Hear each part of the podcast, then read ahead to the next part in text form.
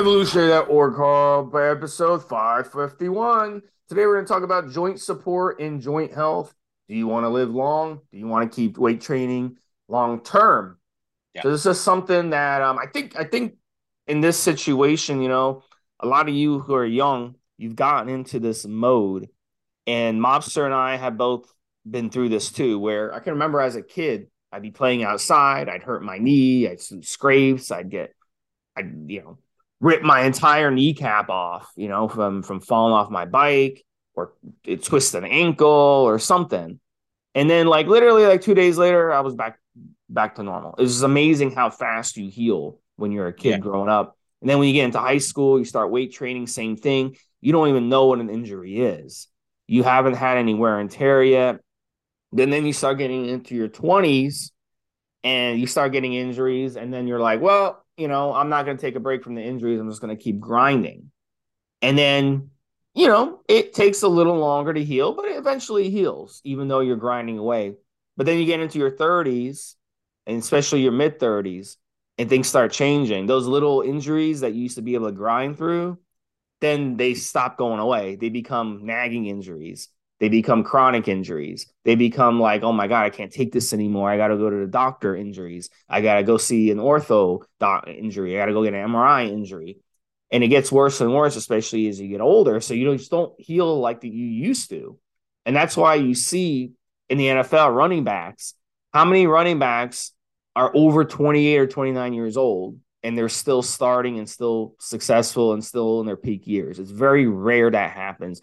In fact, over the past three years in the N F L, there's probably only been one or two starting running backs in the N F L that have been over thirty years old. So your body really starts breaking down. If you're take, if you're wear, putting wear and tear on it throughout high school, college, and then the pros, and you're pounding the crap out of it, and you're getting pounded into the, into the ground, and everything's getting pounded, then you're not you're not going to last very long. So that's why it happens. So, um, and it happens with.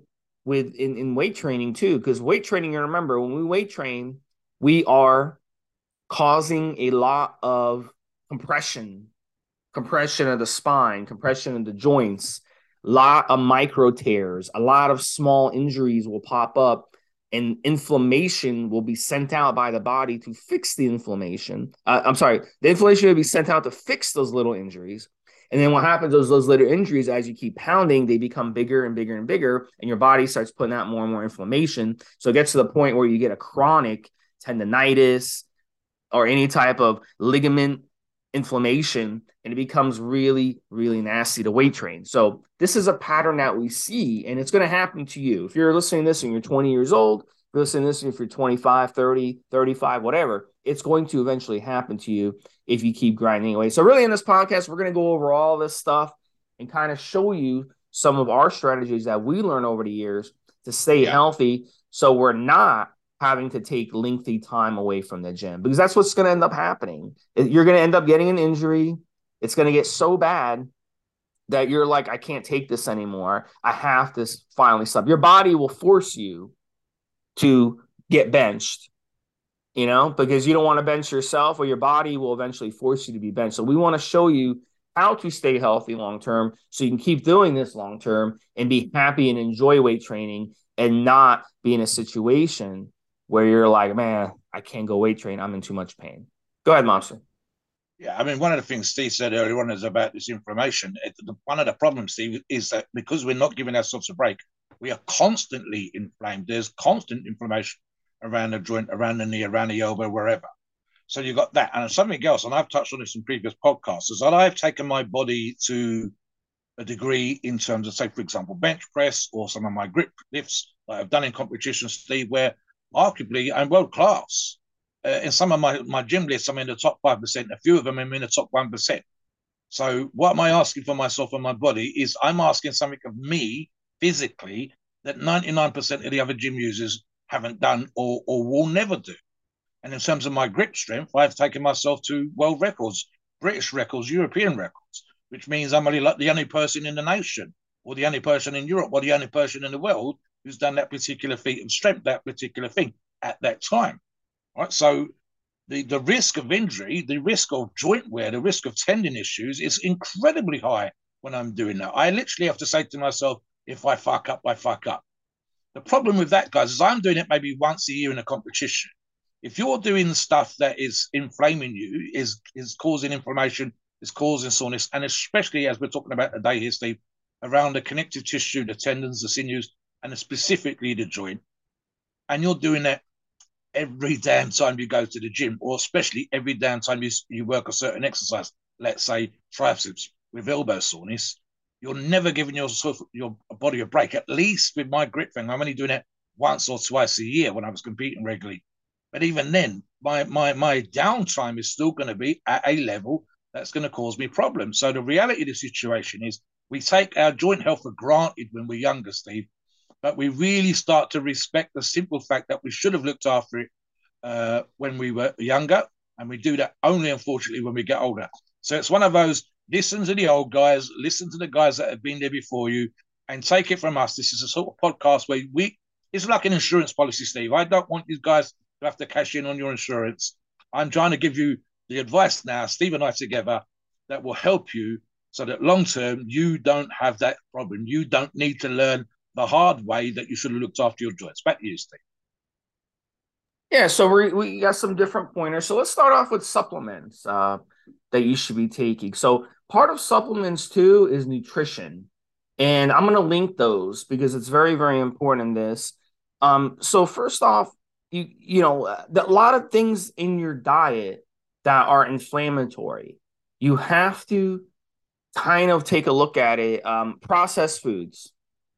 Now, a lot of people don't understand this, uh, pro- how bad processed foods are for your joints and for your ligaments and for your tendons and for your body in general. But one of the reasons they're so bad for you, and this is why I teach a lot of the younger guys who are victims of marketing, in that they want to go and eat at Chipotle, and they want to go eat at Chick-fil-A, and they want to go eat. McDonald's has kind of fallen out of favor in America, and Burger King too. Like, a lot of people are kind of bored with them, but some of the, the more newer, hipper fast food joints market themselves, Subway also market themselves, oh, this is healthy.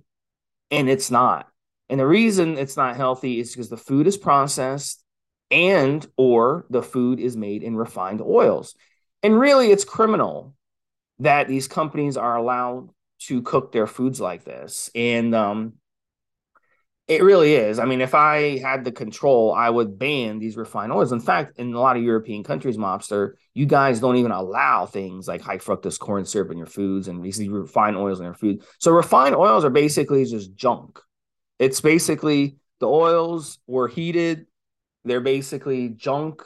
And they're basically getting thrown out in the trash. And then they take that and they put it in our foods. Now, these refined oils, these are extremely bad fats. These are extremely toxic fats. They go in your body. They cause a lot of inflammation. When you get a lot of inflammation in your body that's unnatural, then you start getting more injuries. That opens you up to more injuries. So all that fast food you guys are eating, you I F, I F Y M guys out there who think that it's okay, I'm counting my calories, I'm counting my macros, so I can have this garbage fast food, you're doing yourself a huge disservice for that reason. You're actually making it more likely that you get injured, significantly more, more likely. So instead, we want to focus on the good fats, the good fats in our diet, the raw nuts, the, the, the, the humane-friendly eggs, which are full of good fats, the avocado, full of good fats. You want to stick to the good, good fat, good fats off of um, meat, bone broth. You want something that's that's hearty and that has a lot of good fat in it and collagen and all that good stuff that will repair your body properly. Go for bone broth. If you've never tried bone broth before, go to a health food store. Ask them, where do you keep your bones for bone broth? They'll point to you where it is. And when you go there, you'll notice that they have a whole section for it. And a lot of that, and people go in there and they buy that like crazy because a lot of these people are like, They listen to people, they listen to Steve, and they started actually drinking bone broth on a regular basis.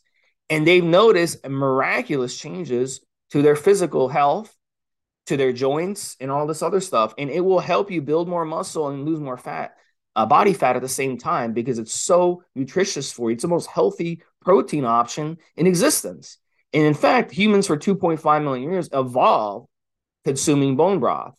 That basically as humans were first started, you know, uh, being nomads and traveling the earth, we would come across bones from tigers and lions and, and all kinds of uh, big animals that have either died or had made a kill and left the bones. And the bones, we took the bones and we put them in pots and we cooked them. This was after we discovered fire and we were able to actually do this. But even before we discovered fire, we would take the bones and cut the bones open with tools, primitive tools, and eat the collagen from the inside. So that's what you want to do. Take the bones, put them in, in a uh, in a slow cooker for like forty-eight hours, twenty-four to forty-eight hours. Slow cook that sucker, make some nice collagen, and consume that collagen. Make sure the the uh, you, you use, either use water to cook it or plain broth as a as a base, and then you add the bones and you go ahead and slow cook it. So those are great options. And then there's supplements that are out there that you can take, and I'll let Mobster kind of touch on them that yeah. are a good fat option. Uh, there's a, there's an obvious one here, Steve, which would be a very good fish oil, as as we know, and fish oil. Not, uh, krill oil is one that you and I have recommended in the past, which is not just uh, great for uh, connective tissue and uh, joint health, but also very very good if it's high in D P A and D H A for your eye health, and that especially applies as you get older. Uh, in terms of uh, something else, Steve, when Steve talks about the, the, the stuff that's inside the bone, that's specifically bone marrow. Even just boiling the bones and making a broth, it includes some of the uh, connective tissue and the fascia that sometimes lines the bone, and, and that's going to be boiled down and part of the bone broth in and of itself. There's an actual thing over here, Steve, a couple of years ago when they were, well, the, the, the dry-aged steak was a bit of a thing for some of the posher restaurants, and they actually started serving up a starter of bone marrow with a special fork and the bone, and you would have that before they brought out your ninety-day aged or one hundred twenty-day aged uh, steak, and that was a thing for a little while. And um, this is a thing. It's one of those bizarre situations that bone broth, soup, if you like, and the and marrow was, and like the offal you and I have talked about when we talk about organ meat, has actually been for many, many years considered to be cheap and something only poor people did. And yet the benefits for the health, as we know, are incredibly high, and it actually become a thing that was served in ex incredibly expensive and very posh restaurants as a particular treat or rarity. So it's it's come full circle in that particular regards. But the reality of it is, guys, it's one of the few times when it comes to food, for example, Steve mentioned nuts, avocados, would be another one, where the healthy oils in, indirectly lubricate the joint. But they also have the thing, like Steve already said, with regards to lowering of inflammation and so on and so forth. Something in terms of the actual ingredients that you should be looking for in any joint product. I've got a small list here, Steve. I'm sure there's others. You can jump in. Collagen that Steve's already mentioned. That's actually also good as, as a uh, taken orally for your suppleness of your skin. Chondroitin, glucosamine, and glucosamine sulfate specifically. And I'll get into dosages briefly. Cissus, and I've done even, I think, I think quadrilates, I think is the second part of that name, shortened to cissus. Fish oils that I've already mentioned, vitamin D and calcium. Now, one of the things I will say, and I'm not going to talk about all the doses specifically now because I haven't got them in front of me, but make sure that you look up, and I've mentioned this in a previous podcast as well, the difference between the dose that is in the product that you're looking at and the actual effective dose. And the one example I give, because I've talked about this and I know it, is uh, glucosamine sulfate. Now, the others will have their own specific doses, and you need to look those up for yourselves.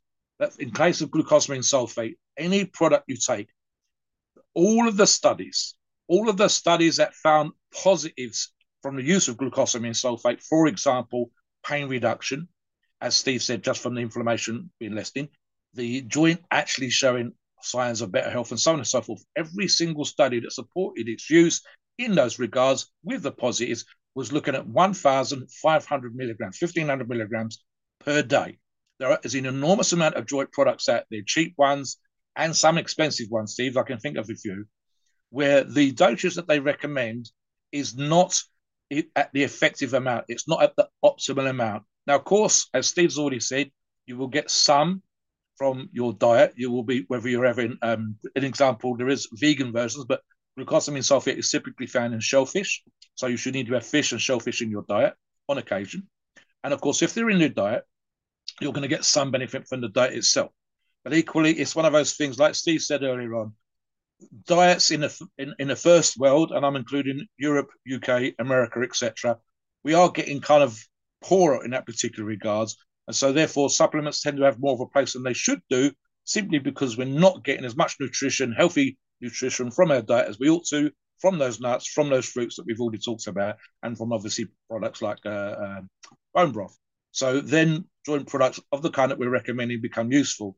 And again, you need to make sure that you're having the effective dose, for example, whether it's vitamin D, whether it's citrus, and so on and so forth.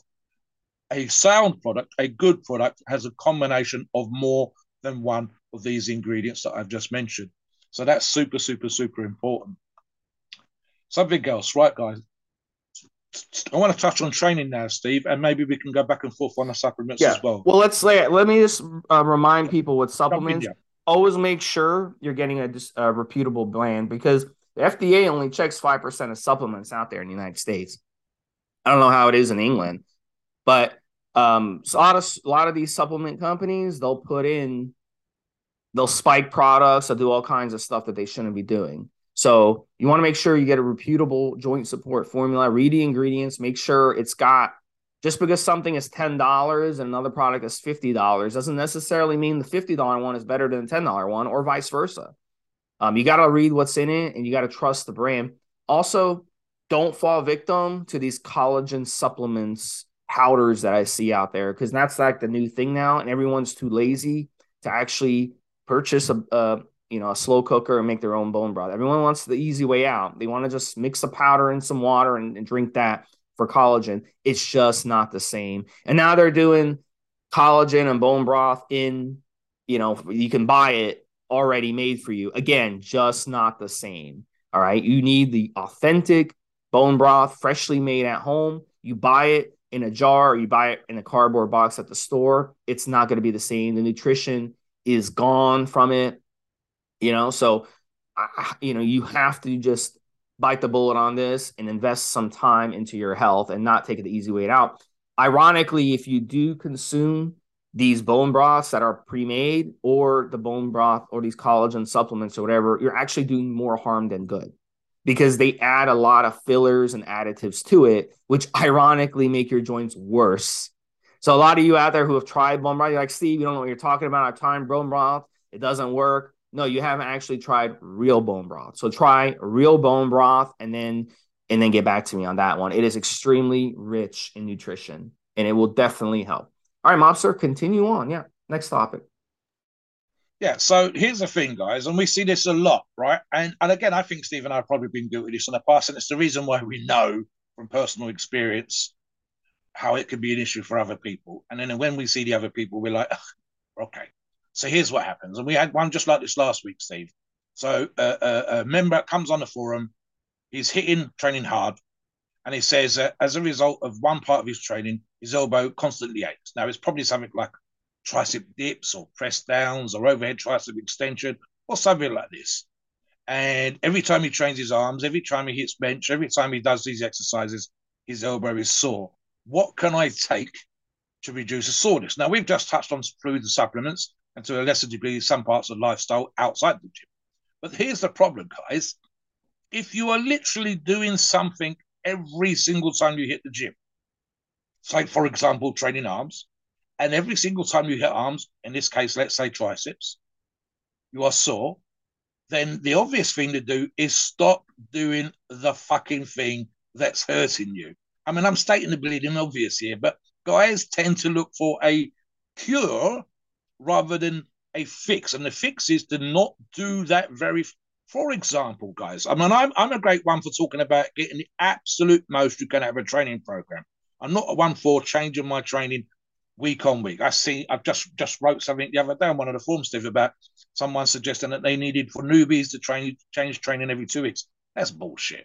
But equally, if the, if I'm doing a sixteen or twenty week program, which is the kind of stuff that I would do, and a single exercise is causing me pain for the whole damn sixteen weeks, then why am I doing that single exercise for sixteen weeks? Why? There are, for example, I've got Bill Pearl's Keys to the Inner Universe, Steve. There are thousands, if not certainly hundreds of exercises for each and every body part. So if one exercise is causing me pain, do something else. That's an obvious thing. Something that Steve and I have done in the, in the show notes is to deload. I do not pound at a certain particular level. Let's use bench press as an example, Steve. I am not hitting one seventy, one eighty kilos, three sixty, three seventy, three eighty, three ninety, four hundred pounds all year round. I back off. I will try to hit certain peaks. There are certain things that I'm trying to increase up to what would be a personal record, a P B. Uh, uh, but again, I'm still not hitting that particular exercise, that particular movement all year round to the point where it's causing me pain and discomfort. So I'll, I won't necessarily call what I do deloading, but I'm certainly easing back off, or I switch out one exercise for another exercise. And I do that quite frequently, actually. As an example, Steve, um, I do weekly one shoulder workout, but I do one that alternate between two. So one week it's one, one week it's another, which means I'm not constantly hitting presses, for example.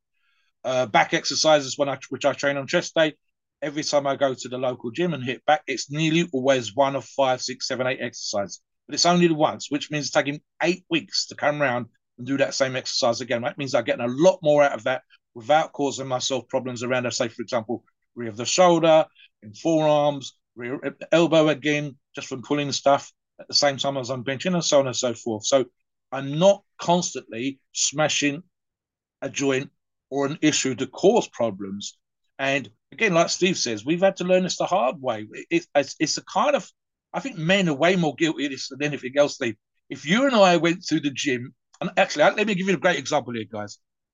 Buddies of mine training with us in the strongman gym in Gloucester back in the day, twenty ten, uh, two guys were training together over in the corner, and at some point they come over and they both had a right shoulder injury, both of them. So I said, guys, whatever the fuck you two are doing, you're both doing exactly the same thing. You're both having the same issue. You're both causing the problem, and you come over to us for advice and to fix it, to, and obviously show us what the hell it is you two guys are doing for that shoulder that's causing that problem in exactly the same place that you two have got into a bad habit or something like that, and and stop the fuck, stop fucking doing it. And that sometimes seems like, it seems like something we need to tell people. We get it. You want a bigger arm. You want a bigger chest. You want bigger quads. You want better looking quads. And so you're doing a particular exercise that hits, for example, the outer quad. But if it's tearing up your knee, choose a different exercise. Change the emphasis a little bit. Change foot position. One of the things that I do, and I think I said this to Stephen in the pre-show again, as the heavier weights for my presses and the heavier weights for my bench, whether that's dumbbell, barbell, machine, or whatever, and that's for both those exercises, on the top, top weights, which, as I said, can be considerable, I wear elbow sleeves. I wish I had something I could put on my shoulder. That's where the frozen shoulder problems. And again, that's come from benching and overhead pressing, Steve. But I, I, I got to this thing where I wear them every workout that when I'm up at my top, top heavy, heavy weights. I don't wear them on warm-ups. I don't. I, I make sure that I warm up. That's something else that we want to talk about, and so on and so forth. So all of these things came from, and we know this, guys, Steve, Steve and I both know this, buddies of ours that never warmed up, you should always warm up. Buddies that don't stretch, you should always do some sort of mobility work, especially around their joints. Buddies that don't wear, for example, wrist wraps or uh, elbow sleeves or knee sleeves or some sort of back support. And again, I would rather you use them minimally. So, for example, you have core strength from wearing a belt. You don't wear your belt all the time. But when you're doing those one percent, one rep maxes, when you're up there in the kind of weights that are super stressing your body, that's when his supports come in. What do they also do, Steve? Such, such supports, and there's two kinds, really. One is the neoprene kind, which I think, unless they're super tight, they're great for keeping the joint warm. You can also look at ligaments. And the other kind, which is the kind that I use, which is the sort of uh, the same as you see in the stretchy fabric that you wrap your knees in, and that is the support type, which are going to give you a little bit more of a push on the super heavy weights, and at the same time, they're keeping that joint tight. They're keeping everything in the right place. It's difficult with some of those to move out of the groove and into different positions. So stuff like that. And, and like I said, let's think of examples in exercise. And again, I can get Steve jumping back in here, where we've seen guys using really, really poor form on certain exercises just to move the weight from A to B. When, as I said, there's loads of stories. I've seen him here in the U K, Steve, where guys would come into the gym from a cold outside, literally jump on the bench, still with their coats on, still with their outside warm coat on, and start bench pressing with three plates aside, because that's what they've always been able to do until the one day they get a pec set. And again, uh, we've seen online guys, because you can see these videos now, people with quad injuries, six, seven, eight plates coming down and are in the hole, and then both knees have gone. Literally both knees are gone. And it's because they've overloaded, they come out of the groove, they're not properly supported, the spotters were rubbish, and all these kind of things. And we see these injuries occur. We get guys coming onto the forum, they're asking these kind of questions, and you go, listen, sometimes it takes people that are sitting to one side like us on the forums go, it's obvious that you're not warming up. It's obvious you're not using supports. It's obvious that you shouldn't keep doing that single exercise. How often do we see it, Steve? Look, at the end of the day, I'll tell you this, as someone who's done it all different ways, going heavy, if I could go back, I would tell myself, don't go heavy. Um, if you're in a Mobster situation and you're a power lifter and you have to do one rep maxes on com- competition day, look, I've been there, done that. I get it. But at the end of the day, you got guys on the forum like J P. He's been around a long time. He looks fantastic. And guess what? J P is stronger than me, even though he never lifted a weight in his life. You know why he's stronger than me? Because I blew out my shoulder uh, about eight years ago. So, you know, and I can't, I can't bench heavy anymore. I was benching over four hundred back then. I was doing three hundreds for reps, three plates for reps. And now I can't even bench heavy anymore. So it's a tortoise versus the hare situation of I blew out my shoulder. If I do lift heavy again, I run the risk of tearing my shoulder completely and needing surgery, which I don't want to do. So that's a perfect example of you don't have to lift heavy. If you want to conserve your, your body, don't lift heavy, lift smart, lift with control, and do it properly. Remember, when you weight train, you're compressing everything. So decompressing is very important. So how do we decompress? I'll give you an example. Yoga, inversion table. You can buy an inversion table off of Amazon for like one hundred dollars, one hundred twenty dollars. It lasts you for a lifetime. And you can use that every day, especially after a weight training session. It would be beautiful because it decompresses and stretches everything. Yoga, very, very important to do yoga. There's yoga. You can go. And it's free yoga. You just pay like a little donation. If you don't want to pay the money to go to yoga classes, just do that once or twice a week, and it'll make a huge difference. Then learn from those yoga classes and start doing them at home. Foam rollers, something I do every day. I do yoga every day before bed, okay? And I'll go to yoga classes as well, which is beautiful. But if I can't go to yoga classes, I'll do yoga at home for five or ten minutes at least before bed, do some stretching. So stretching is very important. In any professional league, the guys who are flexible and mobile get injured less. They have longer careers. They're, they basically, they'll get it. You'll see them on T V get a, get rolled up on, and they'll be like, ah, they'll be grimacing. And then the, the announcer will be like, oh my gosh, this looks like a serious injury. We probably won't see him for a while. And then the second half comes and he jogs back on the field. Like, what the hell happened? But another guy, he's like running and he doesn't even get touched and he falls to the ground and he's grimacing in pain. They're like, oh yeah, the next day, like, oh yeah, he tore his A C L. He's gone for the year. What?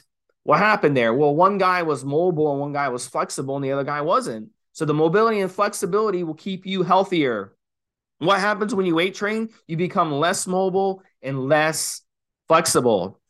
So you have to You do maintenance on your body and get more mobile and more flexible as you go along. Nobody wants to do it. It's considered being a pussy. Yoga is like a pussy thing. Stretching is a pussy thing. But look, it's maintenance, okay? It's just like getting a car and not t- getting putting getting maintenance on your car. It's the same thing. It's going to break down eventually. So, Mobster, yeah, final thoughts on that, and then take us to this. Yeah, so a, a great example here, guys, and Steve just mentioned pro players. Let me give you a good example. And I used to see this for many years with uh, English soccer players, right? So these days, they tend to do a lot more weightlifting and supportive type exercises. But back in the day, and I think specifically of the seventies here, Steve, you see guys like Pele and George Best running down a pitch like the clappers as fast as they can go. And then obviously someone comes in to tackle them, but they were so great, they'd avoid the tackle, but they would stop on a, what we used to say, stop on a sixpence, turn left, run round this fella, and then be running down the pitch again in control of the ball. The problem was, because they weren't weightlifting, because we didn't do the kind of rehab and exercises that we do now, and have strength and conditioning coaches for all levels of these kind of teams, their joint would be fantastically strong in one plane of movement, one direction. And this happens to us as well. So what they used to happen, you see a lot of hamstring and quad tears and glute strains. And we still see this because, again, in American football, like Steve says, you got someone who's three hundred pounds running towards you from the side. We see it in rugby. You're running down the pitch. You've got control of the ball. And someone hits you from the side. They're going to tear that knee right up. Now, what we do in this day and age is we have strength and conditioning coaches who tell us to train the opposing muscles. Now, in the gym, this is what sometimes happens. Bodybuilding is not always healthy per se for the body. So sometimes you need to do what we call rehab or support exercises. And in Strongman, as an example against Steve, we have one day a week when we would do that. For two, if we have a four-hour session, because Strongman sessions tend to be quite long, uh, back in the day, again, two hours, well, that would be literally the ancillary or support exercises to make sure that the power that we wanted, for example, in overhead pressing, was supported by shoulder work, was supported by tricep work, grip work, and so on and so forth. So you wasn't just strong pushing that weight overhead. You were strong if the weight was unwieldy, if it was a sack, if it was a barrel full of water, and so on and so forth, where your strength side to side or back to front would be rubbish, but your strength straight up and down would be great. So this is the stuff that we do. Sometimes in bodybuilding, you young guys especially, you need to set aside half an hour once a week to do exercises to support the joint. And I'm thinking, for example, Steve, rotator cuffs type work just for shoulder pressing and lateral work, et cetera, for your shoulders. Rotator cuff works all the little muscles underneath. The same thing applies to doing certain exercises for your elbows, and forearm exercises, hamstring exercises, specific kinds of stretching, specific kinds of massaging. These are the kind of things you need to be aware of, guys. And again, change exercises if something's really, really hurting. Look at bone broth, look at good nutrition, and make sure you get tip-top, a really, really good joint support product to aid the, with the reduction of inflammation and recovery from any potential injuries, and, of course, injury prevention, which is much, much better than injury recovery. Please note, we are not doctors and the opinions are ours. It's our view. It's based on our experience and views on the topic. Our podcasts are for informational purposes and entertainment only. The freedom of speech and the First Amendment applies.